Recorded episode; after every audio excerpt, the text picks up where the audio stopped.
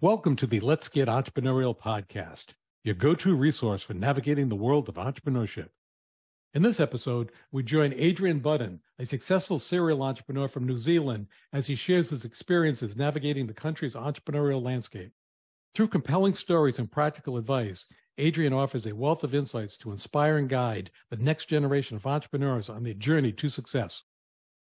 The Let's Get Entrepreneurial podcast is your ultimate launchpad for igniting ideas and skyrocketing your entrepreneurial dreams. Tune in, buckle up, and let's unleash the entrepreneurial spirit within. Your two hosts will be Professor Gary Palin and serial entrepreneur Ryan Budden. How's everybody doing? Oh, look, we're all great, thank you. We've had a really poor summer. Summer's my favourite time of the year. I only got out on my jet ski a couple of times the whole summer. It seemed to be fine when I'm at work and bloody awful weather on the weekend. Well, for everybody listening, that's my uncle who is a serial entrepreneur talking, Adrian Budden. We're really happy to have him on the podcast and talk about how entrepreneurship is in New Zealand and compare and contrast that to what it is where Professor Palin and I are in the US. Adrian, why don't we kick it off for everyone listening? And I won't butcher it. Why don't you just give us a little brief history about yourself as an entrepreneur so we can get up to speed? I started out doing a university degree here in Auckland in commerce and finance.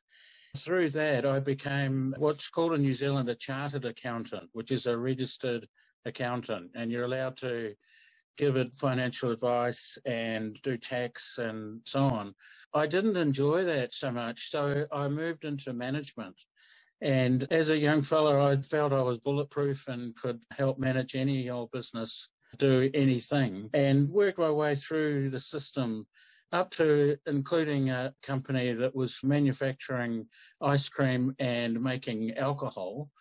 600 of staff, and so a nice big company, privately owned. But I was always frustrated by the lack of ability to do what you saw and what you wanted to do at a speed that you wanted to do.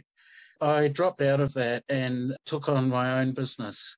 I have stayed very small with my businesses. I have purposely not grown them into large enterprises. I'm quite happy with that because I can affect everything every day and be usually more or less successful with that. With a country like New Zealand, I think our measurement of success is perhaps a little bit different to other countries in that it's not necessarily a measurement of how much money you have in the bank. The lifestyle and the life choices that we have are very important. Being able to go out and have family time when we want to without having to apply for leave and have some person who you've never met approve or not your ability to go and enjoy what you want to do. So to me, that's the essence of being an entrepreneur in New Zealand. The downside, uh, of course, is that you don't have the inertia that a corporation would have. And so I've got no idea where my income is coming from past what my order book is. Also, I'm quoting for all of the work that I do. So none of it is assured. All of it is based on relationships, credibility, and the work we did in the past. You're only as good as the last time you did work for that person. What are some unique challenges you face as an entrepreneur, specifically in New Zealand, and how have you overcome those challenges? The greatest challenge I have is credibility. So in New Zealand, to be an owner of a business, the entry level is very low from a government point of view and also socially. It's very acceptable to be working for yourself in your own business. But the difficulty that we've got is you get a lot of people who are very good at their trade and they're hopeless at being in business. We call them cowboys in as much as they promise the earth and deliver something way less than that. And so it taints all of us. So for me, I'm very customer focused. I go out of my way to ensure that what is asked for is what I deliver. That includes simply turning up. If somebody asks to get a quote for a product, I make sure I deliver that. that credibility is really what comes to mind for me as the main hurdle in a country like ours. Adrian, thank you very much for joining us. I greatly appreciate it. I do see a little bit of the family resemblance. uh, thank you, Gary. It's funny. I don't know where Ryan got his height from, though, because Ryan and his brother are both tall, but I'll tell you what, the rest of the Buddens are not. I would say that you are much more handsome than Ryan.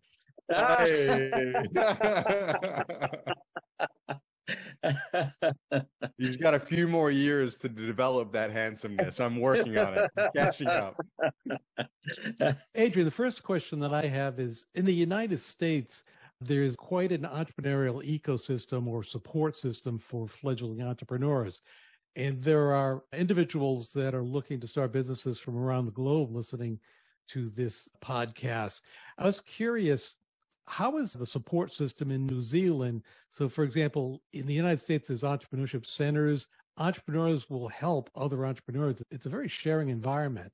So, is there an entrepreneurship support system in New Zealand, or are you on your own? There's no formal system, but there are a number of places that you can go to or, reach out to, and both promoted by local council and central government. If you want to look, it's very easy to find a lot of very good advice and either for free or very low cost. There are a lot of people who would answer this question to say, no, there's not a lot. And it's because they don't go looking. I get in my inbox every day information from people offering good advice, local people, but that's because I've gone looking for that information. It's not a very distinct answer, but the answer is yes, there is great support, but you've got to go looking for it. I think that's an excellent answer, actually. And for our audience listening, basically what you're saying is be proactive and search help. Don't expect people to knock on your door to give it to you. That's exactly correct. Yes. And that is my experience. I think, as a general rule of thumb, if you're not willing to go and look for the help, you shouldn't be given it in the mm. first place. it's that credibility thing. If you're willing to be an entrepreneur, you have to go out and be one. You can't expect to be given everything. You know, you do need to go looking for it. To piggyback on that support system, what's the regulatory environment like? Is it easy to start that business up? I think you briefly mentioned that it was. Yes, it is. It's remarkably easy. Banks are very willing to start you up and get you going.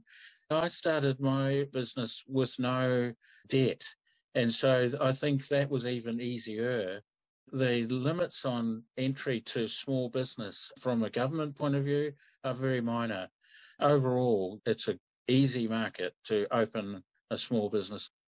In the United States, there's an expression from uh, business owners' perspectives. The worst thing you can hear is someone walking in your front door saying, I'm here from the government and I'm here to help you. Yeah. in New Zealand, are there any specific regulations that have come from the New Zealand government that have significantly impacted the development of your growth? And you can look at it from a positive or negative perspective. And no worries, the only ones that are listening are Ryan and I and several other thousand people around the globe. Look, honestly, I have never had a government person walk in the door and I've thought, oh, great, you're here. So no, it, for me, it's a negative. We have a lot of regulation around health and safety and doing the right thing for the environment and so on. And only recently I had a surprise visit from a health and safety department of the government and they effectively closed me down straight away and took my staff away from me and asked them, uh, what do we do about things like do we wear safety boots, steel cap boots in the office? Are we a, a safe environment? The government people asked my staff, they didn't ask me. We came out okay from the review, I do follow all of the rules. So I failed on a point where I did not have a physical folder with physical sheets of paper on the material risks around the materials that we use in that flammable or are they harmful. I had it in my computer, but of course staff can't necessarily access that. So for me, I found that pedantic and it just took me a day or two to go through the file and print all the pages out. And now we've got a folder that is completely full of printouts on the, the chemicals and things we use. And I know for a fact the staff have never touched that folder. I very much doubt they ever will. That sounds very familiar from uh, governmental regulations that we experience in the U.S. Obviously, many of them are beneficial, but some of them are there because they're there and no one's ever taken them away. I take safety in the workplace very seriously. It's a small staff numbers, but we're very much working together and I take the attitude that I, I want them to be as safe or as happy in the workplace as I would be. Things like being careful and not get hurt is very important. But as you say, there's a lot of regulation that covers off the very small percentage of actions. And I'd like to think that'll never happen around me.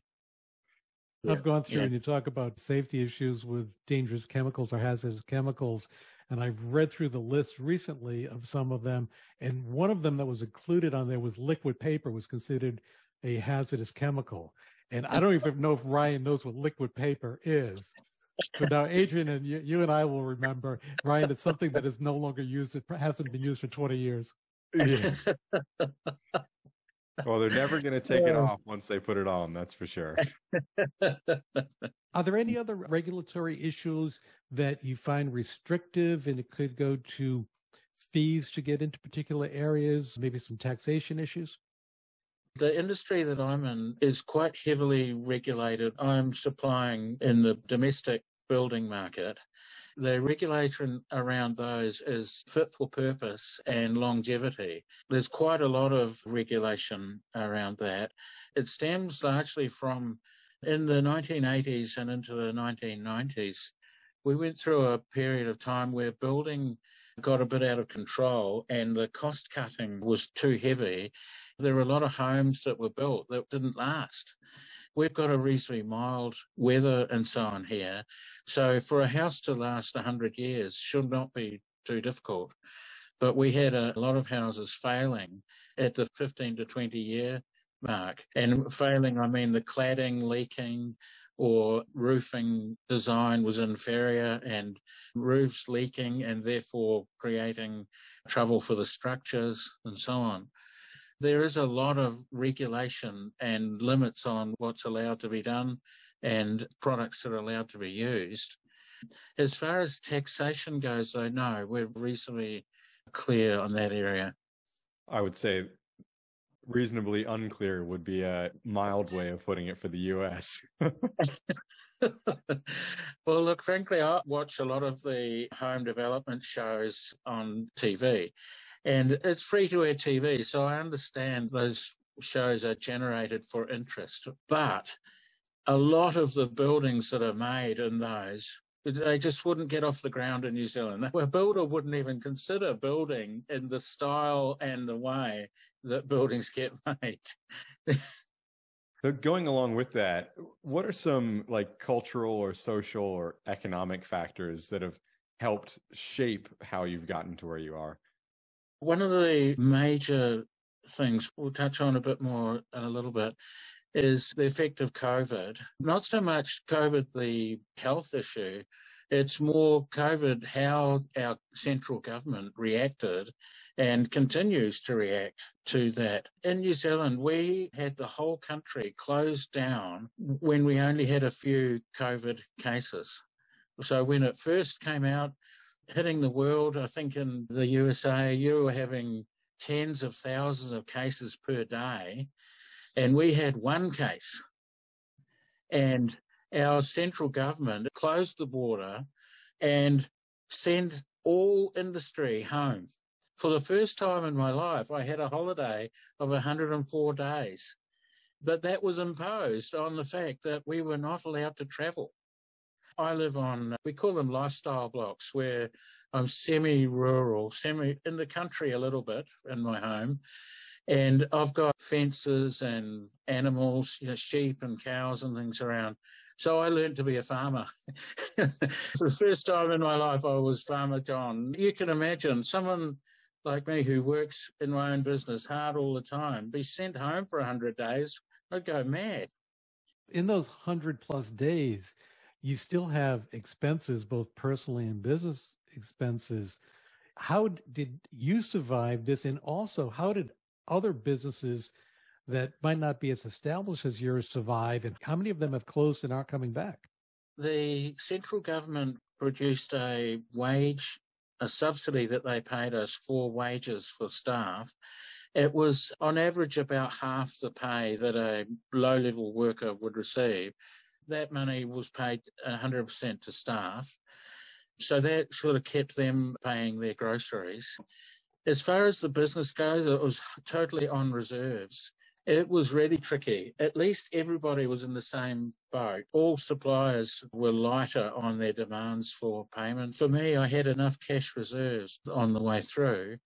But I even had my landlord contact me saying if I couldn't pay to tell her and they'd make some sort of financial arrangement going forward. It was really difficult though to go for that long with no revenue and also when we were shut down, we were halfway through a job, sitting inside my factory, getting daylight coming through the windows and so on. It sunburnt the wood. So it changed half of the job. That was a catastrophe. That was two years ago. We're still suffering from that. What advice do you have for aspiring entrepreneurs in New Zealand who are looking to get into your situation and start their own business? You've got to have a passion for whatever you're looking at getting into. I don't think there's any reason to start a business on a whim. So you need to be saying to yourself, this is really what I want to do. You've got to stay focused and grow organically. So what I mean there is you're not going to be hugely successful in the first year. When you start and you end up trading for three months, you go, wow, I'm doing well but actually you've got to have a more medium term focus than that and say to yourself, it'll take me years to come into what I would call success, not months.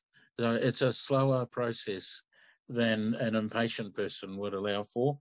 The other thing for me, anyway, explore opportunities when they present themselves. Uh, it doesn't matter if it's even on focus of what you actually do, but when you have an opportunity, don't just flippantly say no. I think that all opportunities are well worth having a very good look at. That's great advice. I think that's really universal. I don't know that's specific to New Zealand. Anyone could take that and run with it.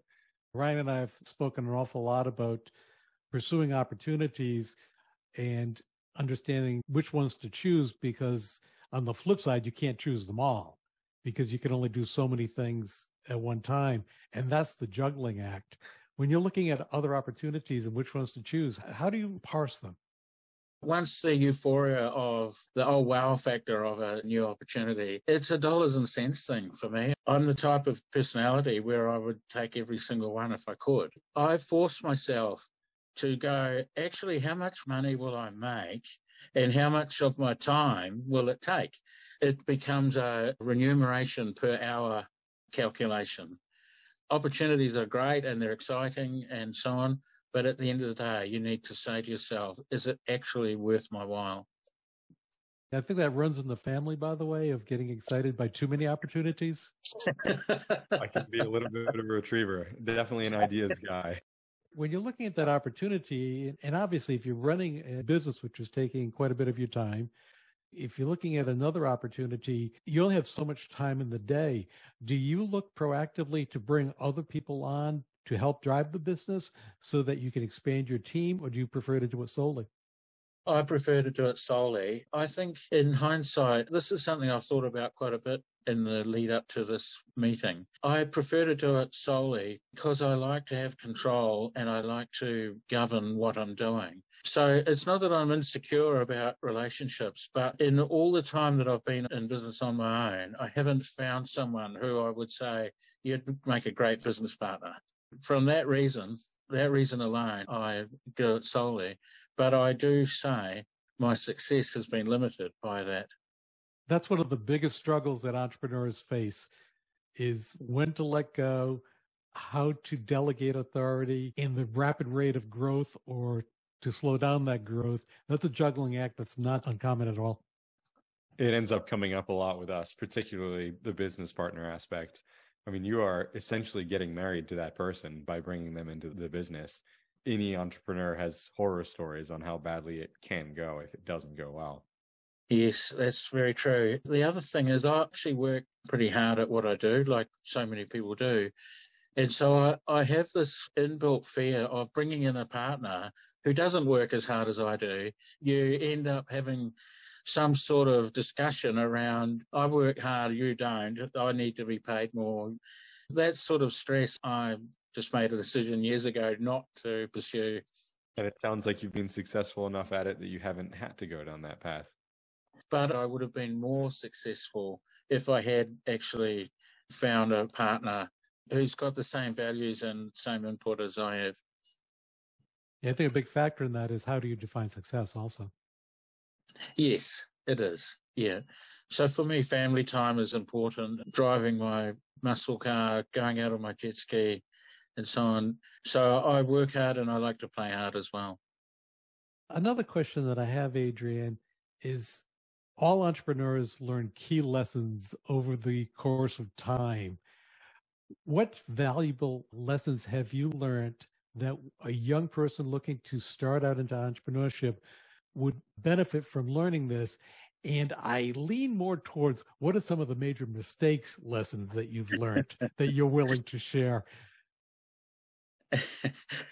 Look, I laugh there because I feel I've made quite a few mistakes. In fact, if I was going to write a memoir, it would be a negative book. All the stuff that went wrong. As your lead in comment to the question, that is actually the number one key to my answer in that you're not creating something brand new if you're getting starting an entrepreneur. Go find people who you trust and follow their advice because actually they've done it already. They've done it many times before. Listening and learning are very, very important from people who have done it before. And certainly in New Zealand, most of the suppliers and people who you need to trade with have been down exactly the same path.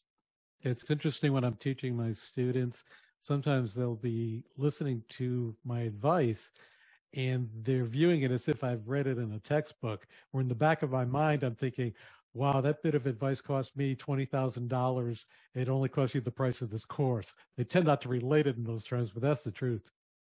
Yes, I understand what you're saying. I have a lot of people around me who are, say, trade people in the building area who really look at people like me and say, Oh, you make a whole lot more money than I do. You know, how do I get onto that boat? You say to them things like the sage advice that we've just been talking about, and you can see their eyes are just glazed over. Uh, all they really want to know is how do I get a whole lot more money than I'm getting at the moment? And they want it yesterday versus working for it. Yeah. Yeah, we just recorded a podcast actually about the continuous learning how important that is. And I think yeah. that's sort of the emphasis of what you're driving home.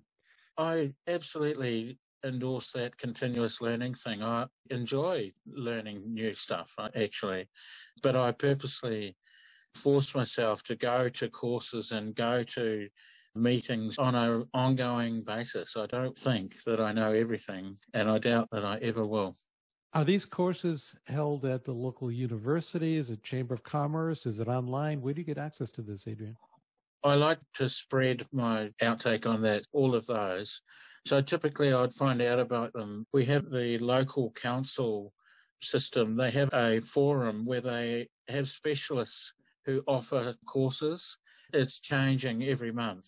So I keep an eye on that and I'll hook along to the ones that I want. You've talked about longevity being the key and that there's not going to be an overnight success point in this. So how have you changed in your business over the years, whether that's, you know, adapting to new technologies, new trends? How have things changed for you?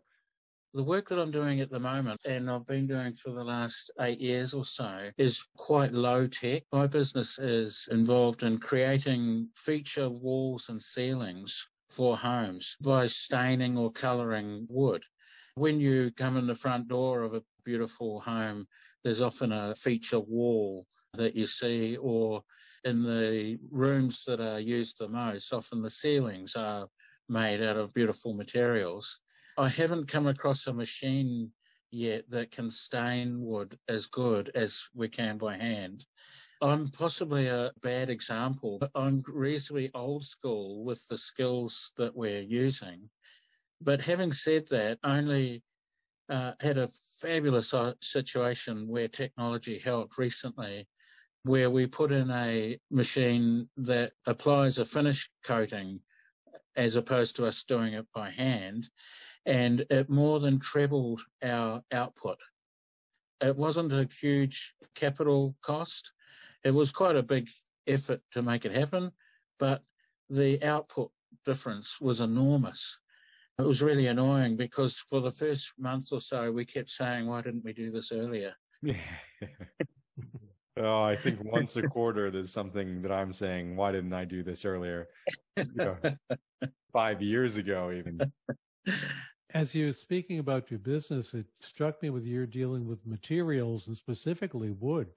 Is the wood that materials that you're putting together, is it from New Zealand? Do you have to import it? And if so, if there's any importing, what has supply chain done to you pre-COVID versus post-COVID? Yes, I have a policy where I do not use New Zealand timbers. None of them are plantation. They're all old trees that are unique to New Zealand. Um, I don't believe that they should be milled for ceilings and walls. I'm only using imported timbers that are plantation timbers. The supply of them has been restricted after the COVID issue. And for instance, one of the main timbers at the moment that we're doing is Alaskan yellow cedar. So prior to COVID, we could buy very specifically graded timber that it had no knots and no twists and no color variation. So the suppliers were happy to send we're a very small buyer. We deal in one container at a time. Now, since COVID, they won't even answer the phone. They have major single supply markets that they're now going for. And so that the quality of the timber that we get is very hit and miss. So we're getting the rubbish put in the container as well as the good stuff. Logistics, getting the timber halfway around the world has become difficult. For instance, a container load of my stains made in Germany historically was costing around 3,000 Kiwi to get here and would take about three months.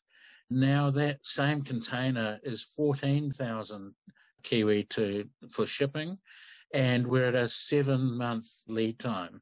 How do you manage that? With great difficulty. We've been air freighting stains. That's a very big operational issue for us. I find it really annoying when I read that people are saying logistics are back to normal. The freight situation around the world has normalized. It certainly has not at this end of the world.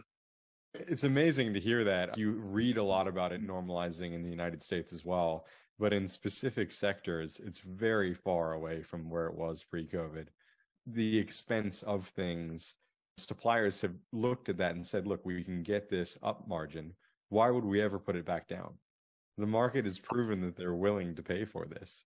So they're going to leave money on the table. That is so true. It's often a point of conversation for us in New Zealand.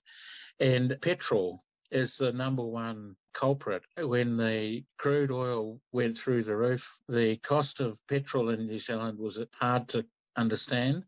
And we're kind of a long way over that. And the cost of petrol is still at that high level. I just filled up my truck with gasoline today, but I had to go to the bank to get a line of credit before I went to the gas station. Down here in New Zealand, you need a tissue as well because you're crying.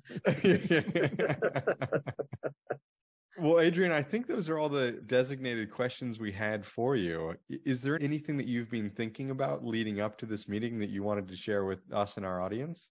We've covered the points that I was interested in talking about. Thank you.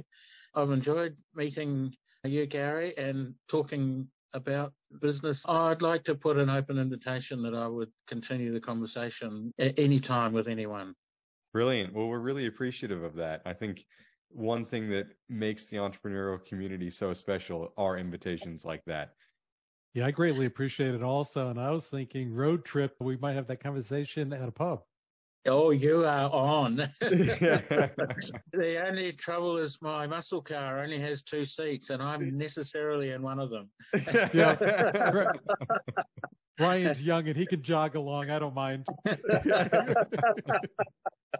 very good. Thank you very much for your time. We greatly appreciate it, Adrian. Thank you. Thank you. Fantastic chatting, Adrian.